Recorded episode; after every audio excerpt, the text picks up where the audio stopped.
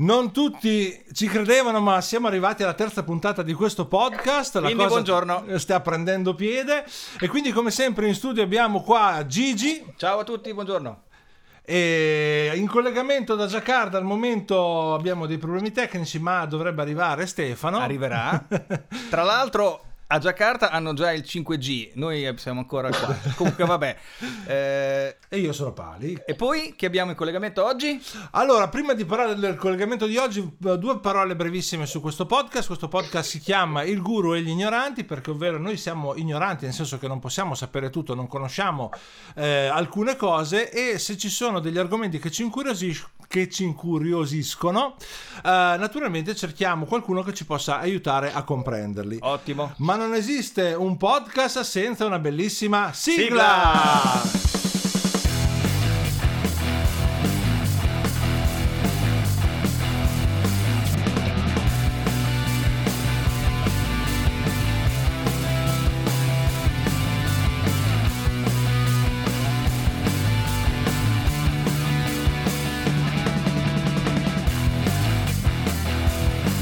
sigla! Normali voi. Abbiamo fatto una sigla, dai, volevamo fare un po' Bello, quelli veri, capito? Bellissimo. Va bene, quelli bravi. Nella puntata di oggi, Gigi, di che cosa parleremo? Ah, bella domanda. Allora, abbiamo invitato due ospiti che sono i nostri guru del giorno. I nostri ospiti si chiamano Miki e Manu e di mestiere fanno i commercialisti. Addio i commercialisti, no! no. Eh, sono anche molto bravi, sono giovani, sono dinamici eh, non buttano soldi in prodotti anticalvizio, insomma, gente responsabile.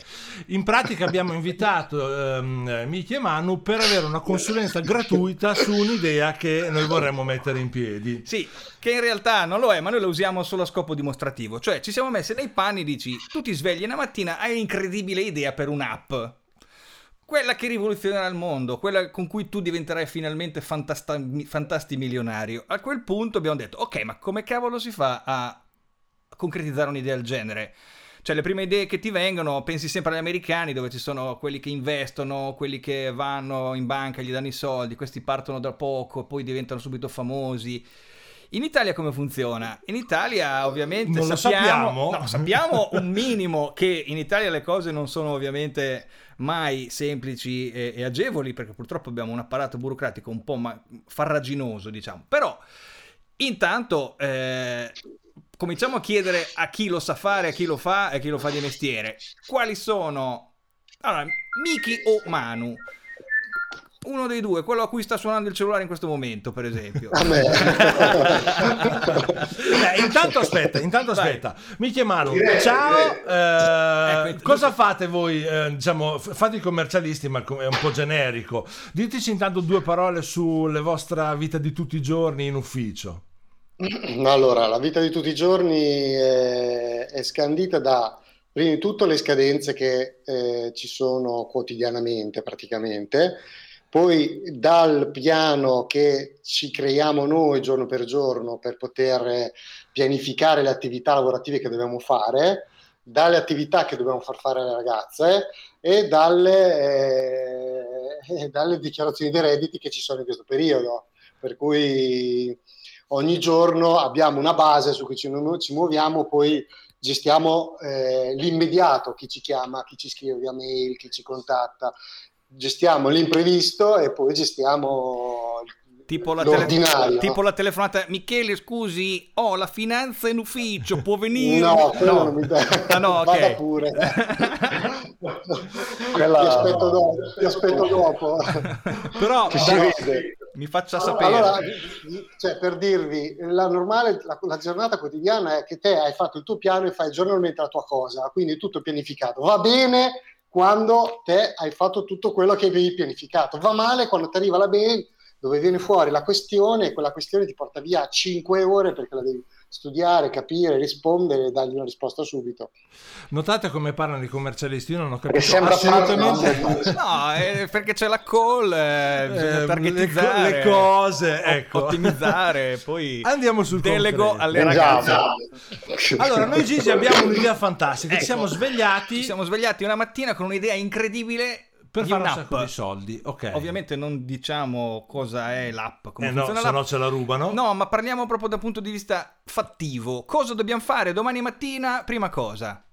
Chi me la sviluppa l'app? Che è la prima No, cosa importante. Diciamo Ce che l'abbiamo già, già. abbiamo già il tecnico, Bravissimo. ci sviluppa tutto. Parliamo da un punto di Allora. vista imprenditoriale, aziendale, fiscale, bla bla bla.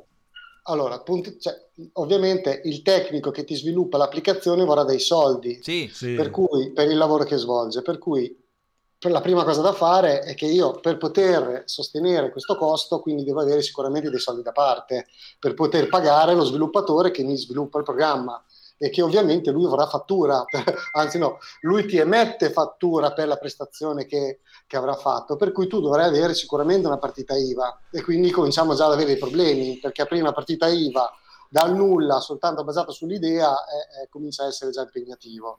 Potrebbe essere interessante partecipare ai bandi di finanziamenti come Invitalia, cose del genere, perché per esempio per questo tipo di bandi basta proporre o presentare la domanda al progetto senza dover aprire nulla, soltanto quando una volta che vengono valutate tutte le varie, ci saranno i vari passaggi, i vari step, una volta che che il progetto, diciamo così, viene approvato, successivamente poi si avrà l'opportunità di aprire la partita IVA, ma perché ottengo il finanziamento e quindi ottengo, diciamo così, mh, i soldi subito per poter avviare l'attività. Benissimo. Altrimenti devo avere dei soldi parte- da parte. Quindi ecco, quindi era un punto che noi avevamo messo dopo perché dicevamo prima apriamo l'azienda, poi cerchiamo i soldi, invece tu giustamente ci dici che è bene prima trovare questi fantastici investitori.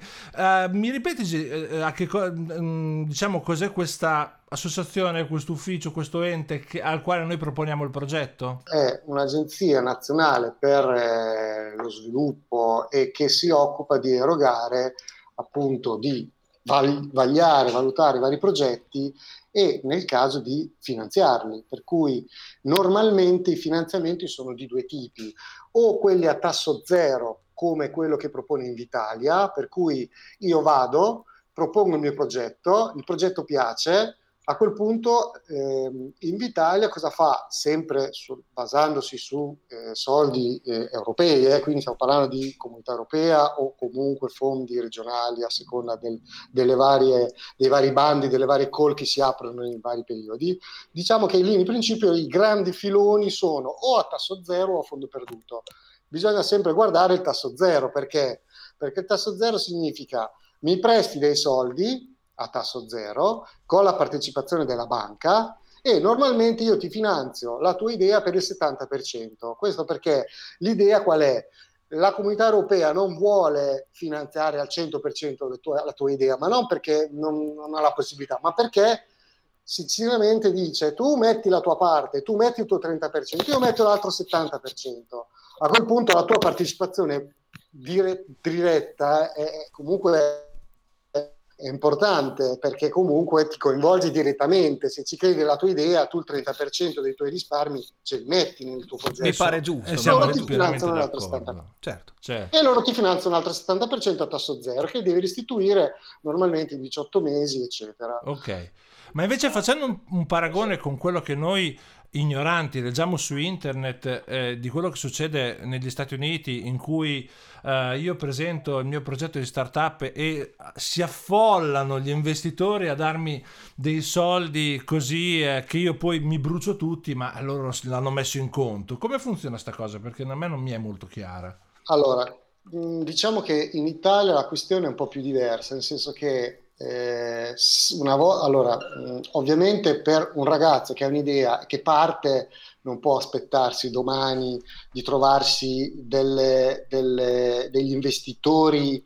che ha, a meno che non hai proprio l'idea dell'anno, cioè, voglio dire, molto è già stato inventato, quindi mh, è difficile eh, se viene un ragazzo in studio e ti dice io ho questa idea meravigliosa, eh, vorrei avere degli investitori, tecnicamente che cosa puoi fare? Costituire una startup innovativa e quindi in Italia sto parlando, e quindi cedere, diciamo così, eh, o invitare alcuni investitori ad acquistare quote della tua startup, della tua startup innovativa. Questo perché in, con l'acquisto di queste quote esiste un beneficio fiscale per chi investe in questa startup innovativa sostanzialmente. Eh. Però significa che cosa in atto, all'atto pratico? Costituire una SRL, anche semplificata, ma una società di capitali. Per cui vuol dire avere non tanto dei soci, perché la posso fare anche unipersonale, però è un SRL a tutti gli effetti, quindi devi andare dal notaio, costituire la tua società di capitali, ehm, quindi mettere un capitale sociale, anche se per un minimo. Quant'è il minimo? Avere, un euro. Ah, grazie, ce, l'ho, ce l'abbiamo, ce l'abbiamo. Un, euro ce l'abbiamo. Però il, il, notaio ne vuole un euro non gli basta. Molti di più.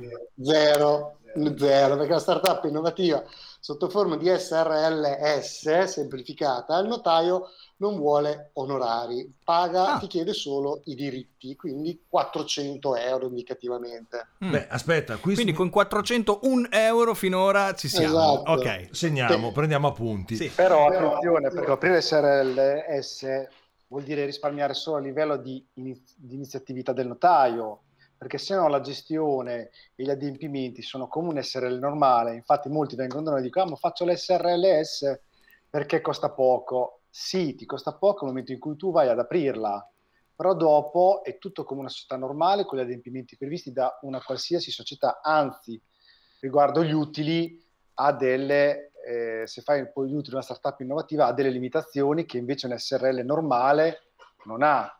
Cioè che riguarda, uno, il fatto che sugli utili devo accantonare almeno il 20% ad una riserva per garantire le banche e per garantire i terzi e secondo, se costituisco invece un SRLS, startup innovativa, tu per 5 anni non puoi distribuire utili.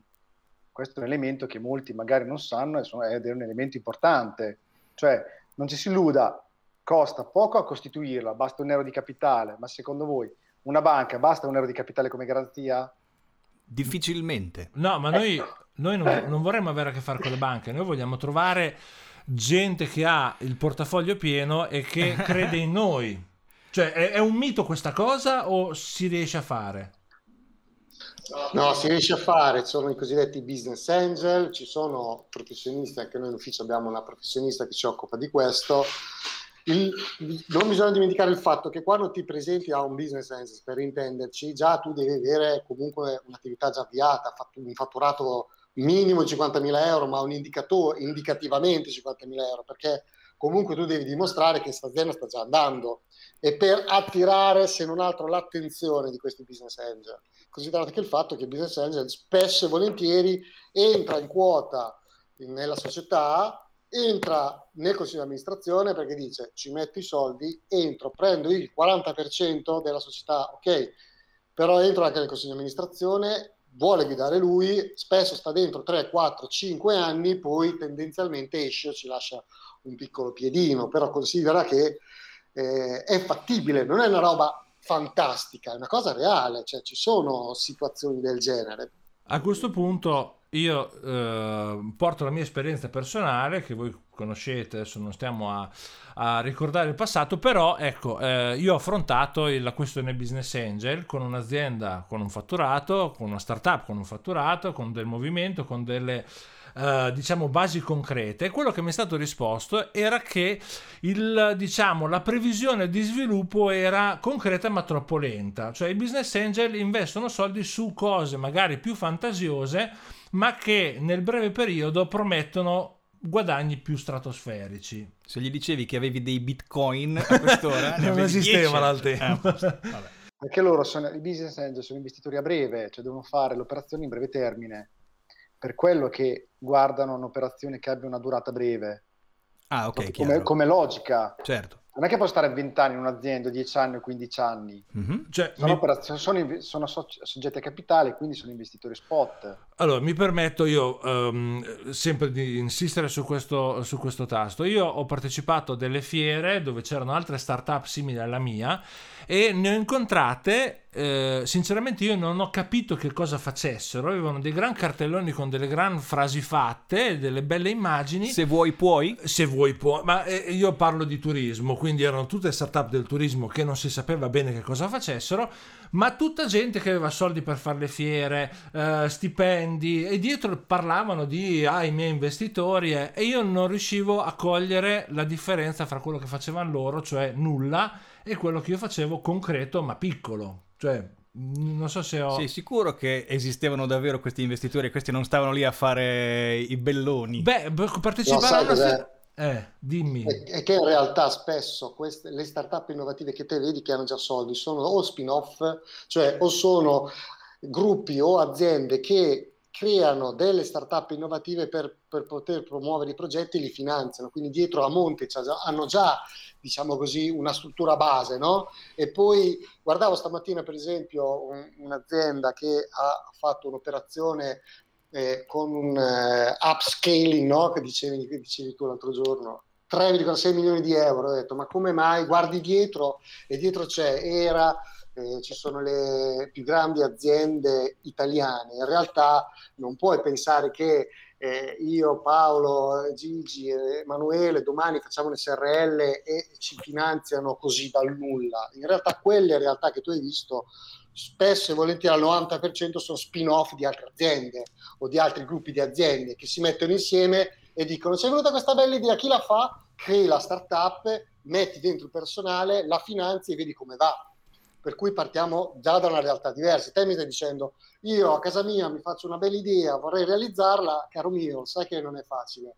Cioè, stai svolgendo un'attività imprenditoriale a tutti gli effetti e come tutto imprenditore ci vogliono i soldi, per cui devi avere i soldi da parte e investire tutti i tuoi risparmi nella tua idea. Ci credi? Sei disposto a investire tutti i tuoi risparmi nella tua idea? Sì, cazzo! La risposta è... sì, sì, siamo qua, pronti! Bravo! Se puoi sognarlo, puoi farlo. farlo.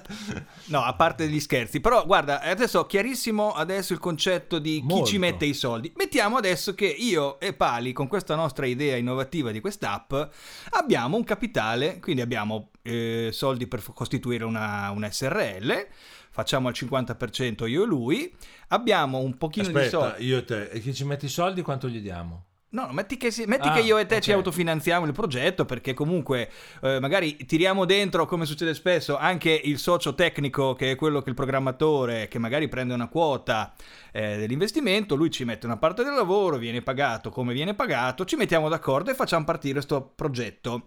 Poi ci sarà tutta una, una fase promozionale, investimenti pubblicitari, contatti, eccetera, eccetera. Io qui ho una domanda che è un po' diversa da quello che eh, mi ero segnato per mi, perché mi è venuto in mente questo noi siamo due eh, diciamo molto poco competenti da un punto di vista fiscale eccetera no? voi siete i professionisti e noi siamo gli ignoranti quando voi, da voi viene un nuovo cliente che dice voglio aprire un'attività un bar un negozio eccetera eccetera eh, co- che percezione avete della loro competenza? Cioè, qual è la competenza media, visto che di clienti ne avete, potete già trarre una specie di statistica. Qual è la competenza media del vostro cliente medio, cioè di quello che entra nella porta e dice io ho quest'idea, voglio aprire il bar, voglio aprire il negozio? Quanta ne sanno di tasse e di problemi o di come funziona il mondo là fuori? Già ridete. Ho tre, ho tre, tipi di clienti. Allora, sì. arriva il fenomeno. Buongiorno Maria Prima, ma ve la racconto perché ve la racconto perché è sì, divertentissimo. Sì, ti serve, ti serve. Buongiorno, vorrei aprire un ristorante. Bene, ottimo. Eh, ma lei ha mai aperto un ristorante? No. Ha mai lavorato in un ristorante? No. Ma lei... Se, chi è che cucina? Mio fratello. Che cosa faceva prima suo fratello? Il pasticcere. E adesso che cosa fa? Vuole fare la pizzeria ma non ha nessuna esperienza, ma no, non ha nessuna esperienza, è la prima esperienza, capito? Molto, molto, molto, molto, molto difficile. Poi abbiamo il secondo tipo di cliente, quello che arriva che sa tutto, preparatissimo perché ha studiato su Google, quindi Google ha preso la laurea. University Google. of Google.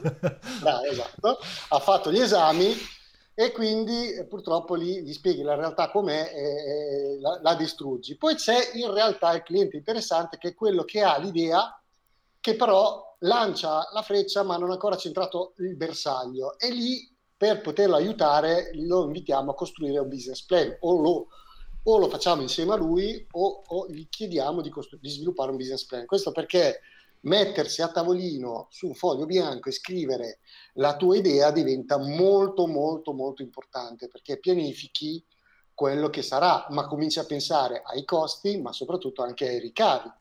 Per cui ti, ti si invita a chiedere, cioè, si, invita il cliente a chiedere quali saranno i tuoi ricavi nei prossimi anni, perché da lì io potrò costruire, da, grazie a questo business plan, potrò costruire il giusto vestito fiscale da applicare. Per esempio, nel caso che mi avete fatto prima, voi due dovete mettere insieme e fare un'applicazione, vuol dire che voi potete, dovete fare già una società, non è che potete farla con una ditta individuale per intenderci, mm. con una, un'unica partita IVA.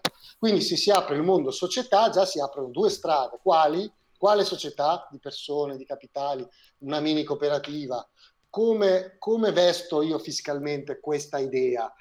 Eh, dipende molto dal business plan che, che, che, mi vai a costruire, quindi io come primo consiglio direi costruiamo un business plan. Ma... Te la fai facile, ma fare un business plan non è mica una roba che fai... Cioè, eh? Puoi navigare su Google no. quanto vuoi, ma... Eh, cioè... Il problema del navigare su Google, le informazioni su Google, è che ti manca... Cosa sei il lavoro del commercialista? Serve in sostanza, su Google trovi, ma trovi tanti pezzi, è come un puzzle. Cioè noi cosa facciamo? Non facciamo altro che terminare un puzzle perché te trovi in giro tutti dei gran pezzettini che te non sai dove mettere in realtà, perché se te leggi uno da una versione, te leggi una cosa un'altra persona da un'altra versione, il, il, il, nostro compito è quello di fare questo puzzle, ma soprattutto far capire alla gente a cosa va incontro.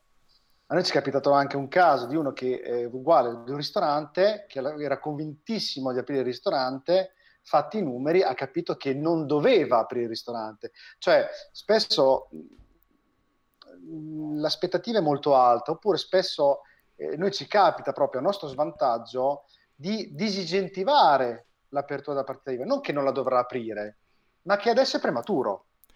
Cioè, prima devi capire bene cosa vuoi fare da grande e soprattutto come vuoi fare qualcosa da grande. Questo mm-hmm. ci, ci, capita spesso che viene la gente e non apre la partita IVA, non apre la società, partono molti in quarta, no? Ah, adesso apriamo un SRL perché ho letto su internet, perché è arrivato l'escapologo di turno, eh, perché mi ha fatto, apriamo due o tre società, uno fa, adesso voglio fare la holding la holding. La holding. La holding. Quante società? Una. Quanto fattura? 40.000 euro. Ma se vuoi fare la holding, fa pure la holding. Cioè, Mm, come posso dire, su internet trovi tu, ma è, be- ma è meglio così, eh? cioè, come noi, l'escapologo fiscale per noi è stata la nostra fortuna, eh? okay. cioè, la fortuna dei commercialisti è lui, è stato lui, eh? cioè, perché arrivano tutti con l'SRL, noi siamo più contenti, belli ma felici. Mi, mi, mi, medesimo anche nei problemi che potrete avere voi nel momento in cui arriva uno, ok, voi lo vedete, nuovo cliente, con tutto l'entusiasmo, con tutta la buona volontà, eh, si mette, si lavora, eccetera, ma se questo non è capace di organizzarsi, non si ricorda che doveva versare l'IVA, non c'è i soldi sul conto, e arriva il fornitore fornitore, mammi mo. Voi vi trovate a purtroppo vedere naufragare anche i progetti della gente, no? Cioè noi non siamo filosofi, siamo commercialisti, quindi dobbiamo essere concreti e dobbiamo essere concreti anche col cliente o anche col potenziale cliente, cioè mostrargli quella che è la realtà. Che poi la realtà sia bella e brutta, eh, però se è brutta devi dire che è brutta, non ti posso dire che è bella perché mi fa comodo a me, giusto, anche giusto, perché giusto. se un cliente apre l'azienda e poi non va, a me non mi paga, quindi per me in realtà ho investito i miei soldi perché lavoro, cioè si lavora guadagnando, non si lavora per, per poi perdere gli incassi, cioè è inutile. Giustamente. Giustamente. Quindi è meglio che tu non apri, così io non lavoro. Non, non perdi tempo. Non lavoriamo, non perdiamo tempo. E, e non rischi nemmeno di non incassare la parcella. E non ti indebiti. È giusto, chiaro, eh, chiaro. Perché, parliamoci chiaro, i soldi o ce li hai te o te li dà la banca non è che c'è molto da, sì, ma da la banca cioè... te li dà se tu hai qualche garanzia, se hai la mamma che firma, se hai cioè, una anche casa. Anche l'SRLS, bravo, startup innovativa, è bellissima, però se ci pensi te vai alla banca, la banca la prima cosa che fa cos'è? Dice la società ha una storia? No. Bene, hai garanzia alla società? No. Quindi andiamo a monte, come una piramide, no? Cioè c'è la società, poi pian piano va, scende fino ad arrivare ai soci e vogliono le garanzie dei soci. Quindi prima di aprire uno deve pensarci bene. Ah. Il business plan è fondamentale e i giovani lo stanno capendo per fortuna. Eh? Cioè, I giovani proprio non vanno molto così alla cieca, cioè preferiscono, preferiscono un consiglio in più e un business in più o aspettare un anno in più prima di aprire uh-huh. la partita IVA. Questo eh, già mi fa molta pi- coscienza di questo. Mi, mi, fa piacere perché io vedo in prima persona eh, guidando o camminando per le strade della mia città vedo spesso dei, non so, delle attività, le più comuni sono il bar eh, o la rosticceria o la piada ai cassoni di turno, li vedi cambiare gestione come se fosse cambiare una maglietta, capito? E la cosa da un lato fa, fa sorridere ma fa, fa, anche pensare, cioè quale, quale può essere stato prima l'idea di farti buttare a pesce in un progetto per poi mollare magari nel giro di meno di un anno renderti conto che non sei capace a fare un lavoro, che non hai prodotto, promosso bene l'attività, che magari, ok, a parte il prodotto, la qualità, eccetera, il servizio, quello che vogliamo, ma rendersi conto che magari ti sei trovato nelle beghe anche di soldi perché non avevi di che pagare i fornitori, le tasse, l'IVA, i versamenti, i contributi, i dipendenti. Lì ci vuole una formazione dietro di, di un background, un minimo background che capisco, sei un aspirante imprenditore, ti siedi davanti al tuo commercialista e questo ti deve comunque, oltre che accompagnare nel percorso di creazione di un'azienda, anche farti un'istru- darti un'istruzione di base, Bravo, un'infarinata. Bellissima. Cioè, il, il, tant'è vero noi chi ce lo richiede facciamo una specie di corso, un piccolo corso che dura mezza giornata, però il commercialista, bravo che sia, arriva sempre in ritardo, cioè nel senso proprio contabilmente, perché i documenti non è che li carica, parliamoci chiaro, non è che solo te, cioè se no mi pagheresti una follia se avessi solo te, no? E quindi quando eh, l'importante è che l'imprenditore che deve fare le sue scelte e, e, lui programmarsi, dopo ci sono degli strumenti, ci sono dei portali apposta, ci sono delle cose che, eh, che ti permettono di avere un'idea, perché tu devi sapere tu prima da solo in anticipo quanto ti costa, cosa ti costa. E quando ti eh, costa. E quando, cioè, quando devi costa. pagare. Quando, hai le tue informazioni, poi te le gestisci come vuoi. Allora, però, cioè, non è che è bello quando si, cioè, i tempi sono cambiati. Una volta c'è il commercialista, venuto che da noi dice, io ogni mese ti devo vedere per fare il bilancio. Ma scusami, secondo te io ho, posso vedere, immagina che ho 150 aziende, posso vedere ogni mese 150 persone, mi ci vuole un mese per, vedere una persona. Eh, cioè, allora, un, aspettate un attimo. Quindi, Intanto salutiamo Stefano ecco. che è, ci ha raggiunti. Eh, ha trovato traffico sull'internet autostrada, autostrada di internet del resto arriva da Jakarta. Eh, giustamente, la Jakarta è lunga, scaricarsi. Sì, sono, sono, giustificato, arrivo da lontano. Però dicevamo prima, in tua assenza, che ti hanno installato sì. pochi giorni fa il 5G, quindi sei un po' più all'avanguardia certo. di noi poveri italiani. Ma adesso quando vi vaccinano ce l'avete anche voi, dai. sì. Allora, eh, siamo arrivati quindi al punto. qui andiamo sul polemico. Ah, io quindi da domani, perché domani vado. Ah, sei domani? Sì, domani ah, vaccino. Okay, benissimo. Bene, bene. Allora, siamo arrivati al punto, al punto di dover. Al punto, punto, al punto di dover costituire un'azienda. Scegliamo quella che diciamo è la più semplice, che è, voi mi dite, è la SRLS o un SNC? È, è, quella giusta, è quella giusta in base al progetto che okay, mi si quindi eventual, l'eventuale scelta. Tutto, te porta le mucche che io ti metto il recinto dopo. Perfetto, ah, bello, bello, questa, bello. questa, metafora è assolutamente azzeccata. Piace, Bene. piace. Questo è da scrivere sul muro insieme di fianco a se vuoi puoi. E... ok, abbiamo... ci credi. Allora, lo, facciamo, un passo avanti. facciamo un passo avanti. passo avanti. Abbiamo lavorato per, una, per un anno. Sì eh, la, l'app è andata benino, abbiamo incassato stiamo crescendo, stiamo, stiamo crescendo, crescendo ce la stiamo facendo, abbiamo pagato le bollette, che sì. già è qualcosa. Abbiamo pagato il commercialista e qui non vi chiedo eh, dettagli perché chiaramente dipenderà molto da, dal tipo di lavoro che vi viene richiesto. E arriva... Prima ho pagato il commercialista e poi pago le bollette. Sì, allora, eh, ok, prima pago le, il commercialista e poi pago le bollette. Prima poi paghi le bollette. Ah, va bene. Allora, eh, andiamo, ecco, ecco. arriva il bilancio. Ecco. Il bilancio e lo Stato vorrà la sua parte. Se è rimasto qualcosa dopo aver pagato il commercialista le bollette. Perché è il tuo terzo socio, siete in due, più il terzo socio che è lo Stato. Ecco. Ah. Lo Stato vuole una cifra che indicativamente va dal 40-45% per un forfettario al 55% e oltre per le società. È quel e oltre che, Che ha sempre spaventa un sollevato po'. un, pochino il problema, perché tu non puoi... Qualcuno ha fatto i calcoli, qualche categoria, associazione di categoria, cifre da cascare indietro, però quando al telegiornale sentite che bello che fino a giugno finalmente si lavora per lo Stato, da giugno in avanti si lavora per se stessi, stiamo parlando di sei mesi, vuol dire che io sto parlando dell'oltre il 50%. Eh, sì. Ma il 50% intendo la parte previdenziale che è l'INPS Mhm. più la parte IRPEF, diciamo i due grossi, no? le due grosse Eh. fette che prende lo Stato.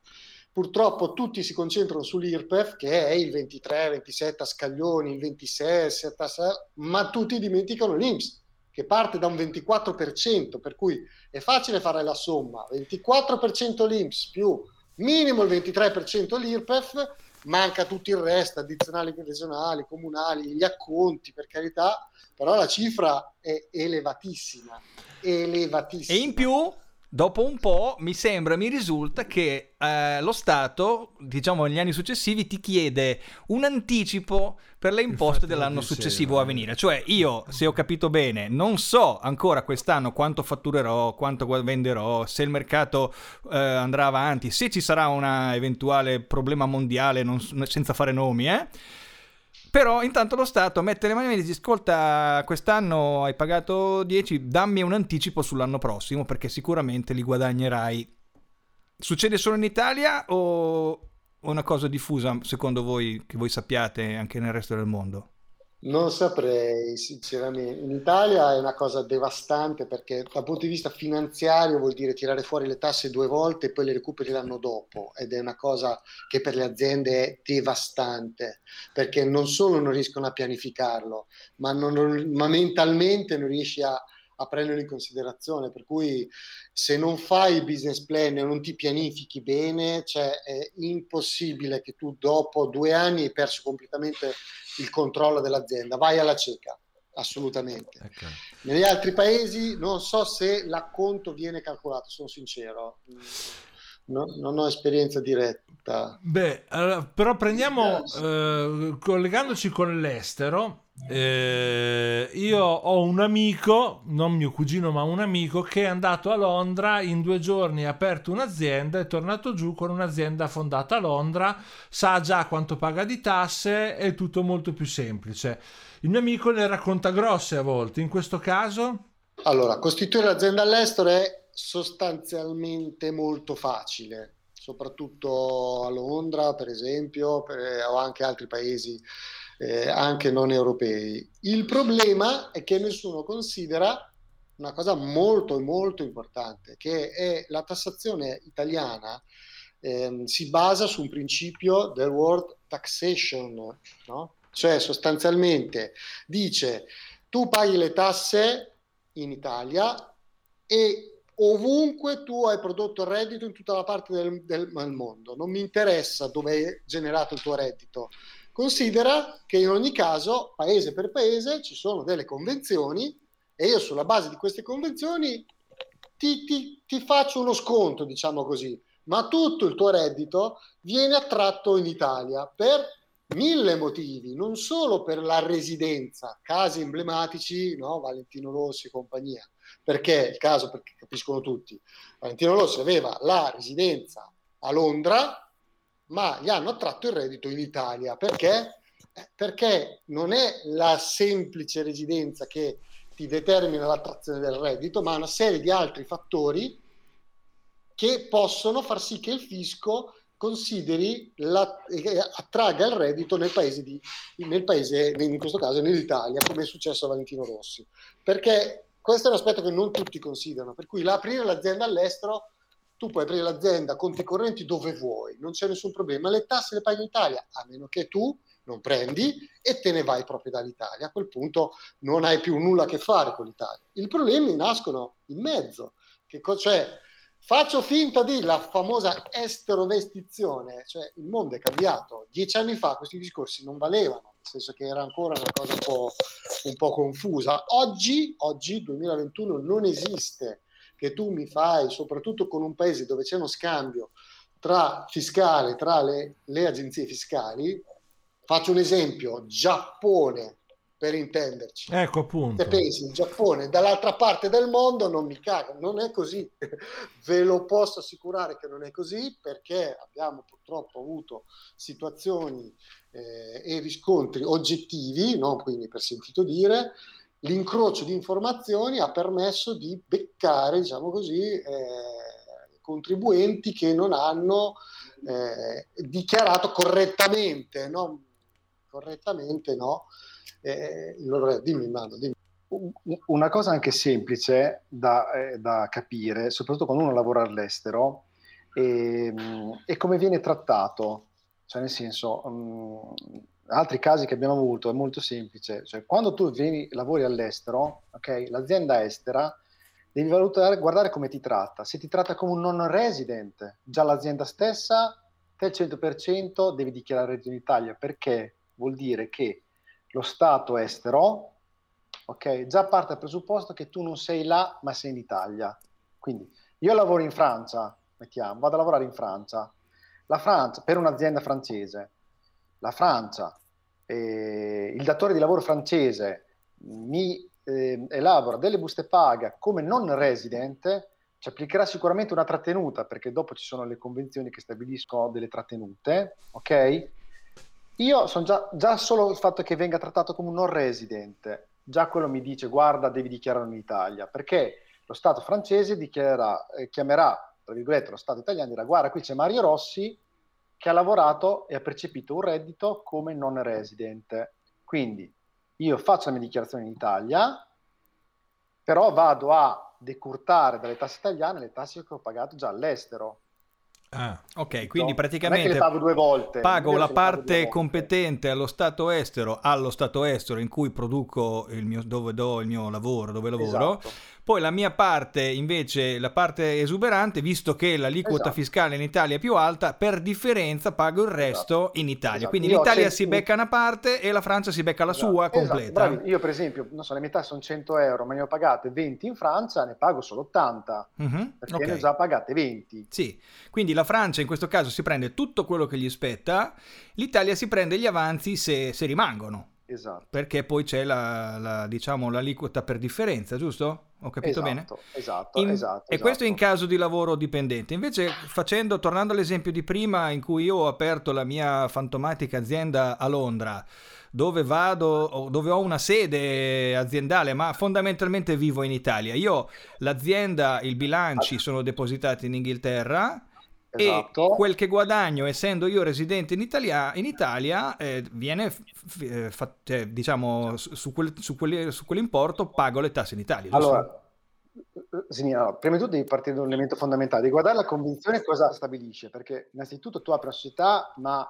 in alcuni stati è obbligatorio avere un socio local, ok quindi magari, so, magari al 10%, però devo avere magari, io apro la mia società dove dentro ci deve essere obbligatoriamente un socio eh, del paese eh, dove vado ad aprire la mia azienda. Sì. Okay? Anche all'interno Poi, della comunità europea?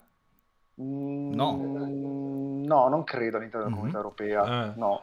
Perché, Perché, infatti comunque... parlavamo, parlavamo no, con, il nostro, eh, con il nostro terzo ignorante Stefano, ciao, che intanto è da Giacarta che ci no, segue. Europea no. E a Giacarta, se volessimo aprire un'azienda, dobbiamo avere un socio, socio indonesiano. 10%, credo il 10%, adesso non vorrei sbagliare, Stefano? però il 10% più o meno.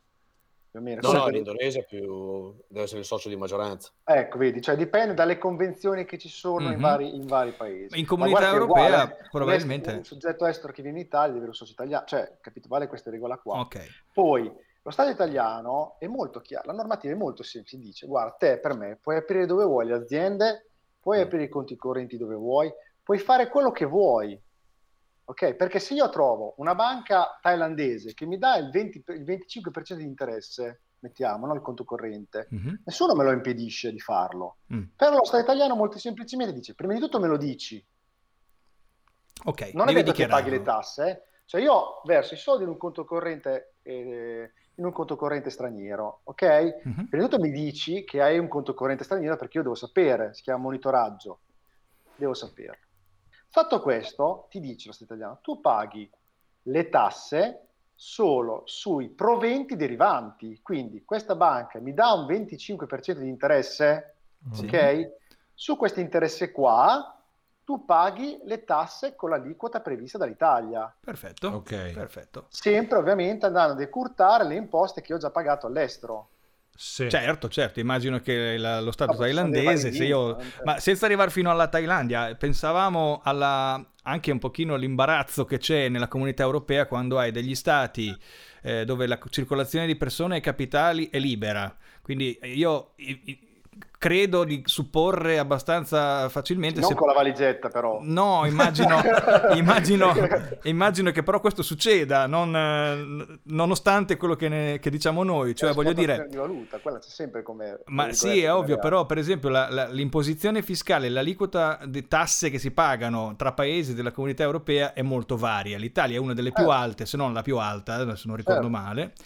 E quindi l'idea, eh, il miraggio di poter eh, aprire in questa benedetta comunità europea un'attività all'estero non è una- un sogno che ha il piccolo imprenditore che vuole aprire un'app, ma è una cosa che fanno regolarmente anche le grandi multinazionali per andare a risparmiare delle punti percentuali di tasse che poi si traducono in fantastilioni di dollari, eh, Sì, immagino, certo. no? Quando devi, si parla devi di stare numeri. un po' attento perché ovviamente, se- cioè, innanzitutto devi, puoi aprire una società all'estero, va benissimo, nessuno te lo vieta, devi rispettare gli accordi, quindi nel caso avere o meno un socio, eh, diciamo, st- estero, ma eh, devi evitare, però non ci deve essere l'esterovestizione, cioè il problema è quello, nel senso che ovviamente se la società estera vuol dire che tutto si svolge là, le decisioni vengono prese là, viene fatto tutto là. Certo, La società pagherà le ta- se non c'è l'esterovestizione, quindi ribadiamo, se non c'è l'esterovestizione, la società pagherà le tasse nel paese, ovviamente con l'aliquota estera, e si fermerà lì. Quando è che noi andiamo a pagare le tasse? Ecco, quando è che poi... eh, Si va a pagare le tasse sulle somme che la società andrà a distribuire a noi, soci. certo. Quindi ok. se la società è inglese, ok? Quindi non c'è l'esterovestizione, quindi è inglese. La società ha un utile di 50.000 euro, però la società questo utile lo reinveste, la società stessa reinveste questi utili, paga le tasse alla società. Quindi Ok. poi non c'è l'esterovestizione. La società ha un utile, la società paga la società all'estero, Quindi- si ferma lì. Ah, Quando la società incomincia a distribuire gli utili a noi italiani, ecco che lì, in quel caso lì, va dichiarato e vanno pagate le tasse con l'aliquota. con Su quel famoso utile che ricevi, Con- giustamente. bravo, come in Italia. Cioè in Italia, giustamente. te quando è che paghi le tasse? Quando Certo. ricevi, se sei una società di capitale, quando paghi le tasse? Quando ricevi gli utili dalla società di capitali. Certo, a questo punto io caro Lasso Sì, e dico, ma perché una società a caso che ha sede in Irlanda, ehm, diciamo che c'è questa grossa polemica su internet che non paga le tasse in Italia, dovrebbe pagare le tasse in Italia per quello che vende in Italia? No, sì, nel senso che c'è un Dopo lì buco, dipende c'è un buco legislativo. meno. Se vendi a privati adesso ai fini IVA, perché dopo c'è un problema IVA e tassazione. Ai fini IVA adesso si devono identificare tutte se superano un certo volume di, di- di vendite verso i privati. Quindi l'IVA viene i 10.000 euro, 10.000 ancora, 10.000 euro l'anno. Tu, l'azienda irlandese che vende all'italiano con vendite superiori a 10.000 euro, si deve identificare in Italia o in Europa. Per esempio, società- un'azienda italiana che vende oltre 10.000 euro a privati francesi, privati francesi, deve, eh, prima si diceva identificarsi, adesso dovrà semplicemente fare un, su un portale, comunque dovrà versare l'IVA direttamente, Ah, l'IVA francese, hai capito? Per l'I- perché il problema è l'IVA. chiaro. Perché però era, di- l'IVA. era diverso una volta, nel senso che l'IVA Sì, sì. sul- sulle materie eh, andava espletata nel paese in cui queste materie diciamo venivano vendute, mentre i servizi hanno eh, l'IVA va pagata nel paese in cui viene usufruito Ci il sono state servizio. varie riforme normative Ok. IVA, capito? Quindi è cambiata anche quella quest'anno da luglio, È un po' cambierà di complesso, nuovo, è un quindi sì, è un mondo che cioè, Però tu- per Manu hai detto, hai parlato di una cifra di 10.000 euro, cioè se, eh, se ho capito bene mh, è che un'azienda entro a 10.000 euro non deve di- depositare, non deve versare l'IVA nel paese dove nel paese dove li vende? No, se io, se io vendo a un privato, Sì, devo pagare l'IVA in Italia Certo. a privati, Sì. ok? Se, per- se incomincio a vendere in Francia, Mhm. oltre 10.000 devo applicare l'IVA francese. più alto, Ok. più basso, quel che sia. Quindi, Però, tornando eh, al discorso della, della startup, bassa. mi è es- in mente una cosa che non c'entra più con quel progetto di app che avevamo io e Paolo. Ma metti che io e Paolo costruiamo eh, lampade di, di materiale riciclato e le vendiamo su internet su uno di quei tanti siti. Se li vendiamo, eh, qual è il massimo di eh, euro all'anno che possiamo incassare da vendite senza dover aprire una partita IVA, senza doverci pagare le Come tasse? privati? Come privati. Diciamo che c'è una soglia un po' stabilita dei 5.000 euro Ok. all'anno. Ah. Quindi possiamo Ma vendere fino al massimo non di... tanto fiscale, però aspetta, specifico una Sì. cosa, non è un problema fiscale, è un problema previdenziale. Capito? Nel senso No. che eh, perché dopo si creano un problema legato alle posizioni previdenziali IMSS, nel senso che dopo un certo, un certo fatturato di vendita è necessario che si cominciano a versare dei contributi previdenziali Ok. all'INPS. Questo Però, sopra diciamo, i 5.000. Le prestazioni occasionali è stata stabilita una soglia di, di- di 5.000 euro. Però io, per esempio, noi abbiamo avuto il caso di un cliente che ha fatto una prestazione occasionale di 200.000 euro. Una, però era quella lì. Oh, Però prestazione occasionale... eh, era una, correggimi- una consulenza che ha fatto una, fortunato lui sul gas, eh, 200.000 euro. eh. Ok, questo è nel caso in cui ci posto. sia un rapporto Però era, non lavorativo. doveva aprire la partita IVA, perché era una. Eh, per- Ok. Quello è un rapporto era- lavorativo, no? una prestazione occasionale. In Esatto. caso invece si- noi vendiamo prodotti, oggetti che costruiamo nel nostro garage e li vogliamo vendere su internet perché vorremmo poi farne un lavoro. Ma senza andare a pensare, io prendo dal, io ho una, una- delle cataste di legna, le scolpisco, ci faccio delle sculture di legno e le vendo su internet, Mhm. ok? Ad altri privati. Quante ne posso vendere senza dover aprire una partita IVA? non è che c'è un limite, cioè è stata stabilita, diciamo, teoricamente questa soglia dei 5.000 euro, ma non c'è un limite, perché se io abitu- in maniera abituale faccio questa cosa qua, sono imprenditore, cioè chi è imprenditore colui che svolge abitualmente un'attività svolta alla cessione dei beni e alla prestazione dei servizi, è il concetto che dà il codice civile di imprenditore. Mhm. Ah, Cioè se io lo faccio sempre, dopo un po' dovrei, dovrei aprire una partita IVA, Quindi dopo diciamo è stabilita sta soglia di 5.000, Ecco, quindi se io volessi chiamiamola così, arrotondare... una specie di parametro che uno si può dare. Ok, quindi se Però- io volessi arrotondare il mio stipendio di lavoro perché non mi sta, non mi, mi sta stretto, voglio vedere se posso provare a cambiare il mio business e mi metto a costruire con Paolo delle lampade. Le vendiamo su internet. Questo limite dei 5.000 euro è concreto o è labile? Sì, sì, Anche perché te dopo questi, questi- questi limiti li devi dichiarare nella dichiarazione dei redditi. Ecco. Ah, ok. ai fini della dichiarazione dei redditi. Cioè non è che vuol dire che 5.000 non le dichiari, tu li devi dichiarare, dopo ci paghi le tasse sopra O meno? a posto. Le paghi sempre? 5.000, 10 Cosa vuol dire paghi sempre? No, voglio dire, cioè, un- cioè, paghi, paghi sopra o sotto i 5.000? Metti che adesso io, un- uno, Te devi, ve- tu devi dichiarare, anche A se vendi B da 200 C, euro... Te devi mettere A, poi devi mettere B e vedi cosa ti viene C. Ah, ok. Ah, Ti si va, ti va a fare cumulo sull'altro reddito. Se tu sei Bravo. un Ok. dipendente delle poste che nel pomeriggio eh, fa le lampade con la legna del- da, da camino, che quindi non hai costi, non devi pagare fatture, Sì. eccetera. Que- Quelle lampade ti eh, generano un reddito, Quel reddito tu intanto in lo... qualche modo devi mettere in dichiarazione. Ok, poi che ci pagherai o si meno le tasse te lo diranno i grandi Manu e Miki.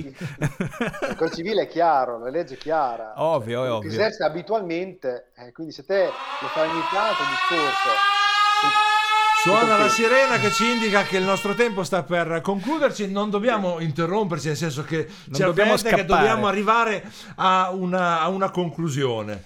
Eh, quindi, se dovessimo un attimino riassumere, ehm, se abbiamo un'idea, bisogna capire quanto questa idea è concreta e quanto può generare. A quel punto dobbiamo capire che tipo di società o che tipo di azienda aprire e dobbiamo mettere da parte un sacco di soldini perché se, se partiamo con zero sperando di farli nel primo anno sappiamo che il primo anno va tutto a commercialisti bollette e il, il socio occulto che è il socio occulto non tanto occulto il socio che è lo Stato giusto? ho, ho riassunto? Esatto, perfettamente. Mhm. Come dice Michele, le mucche portate, dopo il recinto ci pensiamo noi. ok, quindi in attesa di un cambiamento radicale, di un'incentivazione sull'imprenditoria, magari che sia giovanile o meno, da parte del governo che capisca che la pressione fiscale è leggermente alta, Elevata, elevata, E noi intanto vogliamo ringraziare perché le informazioni sono state molto precise e molto preziose. Esaurienti. Esaurienti. Quindi io direi che invece di partire con l'app... Siamo ora dei guru dell'economia? No, siamo No. sempre degli ignorantoni. Ma un po' meno ignoranti. Sì, almeno abbiamo capito. Io ho capito oggi che invece di provare a fondare un'app, mando il curriculum a Glovo o a Just Eat. O a Just Eat e consegniamo delle... Perché la bicicletta ce l'ho, Esatto. le gambe ancora buone ce l'ho. Eh? È arrivata la bella Eh, stagione. Siamo, siamo abbastanza, purtroppo era una cosa che già avevamo dentro, questa cosa che insomma limita un po' anche eh, l'idea innovativa, perché comunque se non ci sono ischei, come dicono in qualche regione italiana, vai poco distante anche se l'idea è buona. Quindi... Ecco, Molte idee dic- sono nate in America, non in Italia, ci sarà anche un motivo. Mi, mi dite un, un particolare prima di chiudere del perché l'America è così eh, orientata all'innovazione e al rischio sull'innovazione, mentre invece in Italia diciamo è un pochino più difficile. Allora, ti dico solo una cosa, l'Italia ha i migliori imprenditori del mondo, secondo me, come mentalità, ha le capacità artistiche incredibili, ha delle potenzialità incredibili, non so perché, ma non riescono a, a causa del sistema, dell'impatto della democrazia, che ne so, non so. Abbiamo forse un po, troppi- un po' troppa gente che ritiene che ancora la furbizia sia una virtù piuttosto che una cosa da... insomma, Una colpa. da- da una colpa. Ah, La furbizia è quando danneggia l'altro, ma l'idea imprenditoriale, eh, soprattutto noi, cioè, voglio dire, come italiani, guarda, guarda solo il settore automobilistico, cioè eh, Ferrari, Lamborghini, cioè, Bugatti, ce ne sono eh, le- delle idee infinite, cioè, ce ne Eh, sono infatti quante mi- ne mi-. Mi risulta, non so se è errata questa informazione, perché in quanto ignorante non posso darla come una verità, ma mi hanno detto che eh, alcune di queste imprese molto importanti, ok, alcune ormai sono ex italiane, non vogliamo sapere perché, ma ci immaginiamo i motivi, non siano più potute essere italiane. Ma anche che alcune imprese italiane abbiano diversificato la produzione magari dal prodotto automobile che rimane prodotto in Italia e magari hanno diversificato la parte del marketing, il merchandise e la cura del brand in, guarda caso, altri paesi della comunità europea dove l'aliquota fiscale è più bassa. Tutto questo è fatturato tolto al nostro paese, quindi credo che sia un po' un peccato perché un brand italiano dovrebbe essere dovrebbe poter essere al 100% italiano con i, i benefici anche che ne può avere lo Stato stesso che li occupa. Quindi vabbè, speriamo bene nel futuro, no? Bene, Esatto. signori, grazie per, questa, per questo Grazie vostro a te. intervento. Spero che insomma abbiate passato una buona ora in nostra compagnia. E noi, con il nostro piccolo podcast, eh, salutiamo i nostri centinaia, ma che dico centinaia? Migliaia di ascoltatori, Di formiche milioni- fuori dalla porta. e vi diamo appuntamento alla, alla prossima puntata. Ciao amici, Grazie ciao Manu, ancora. ciao Ste. Ciao, Ciao a ciao tutti. tutti. Ciao. Ciao, ciao. Ciao. Ragazzi, ciao, grazie.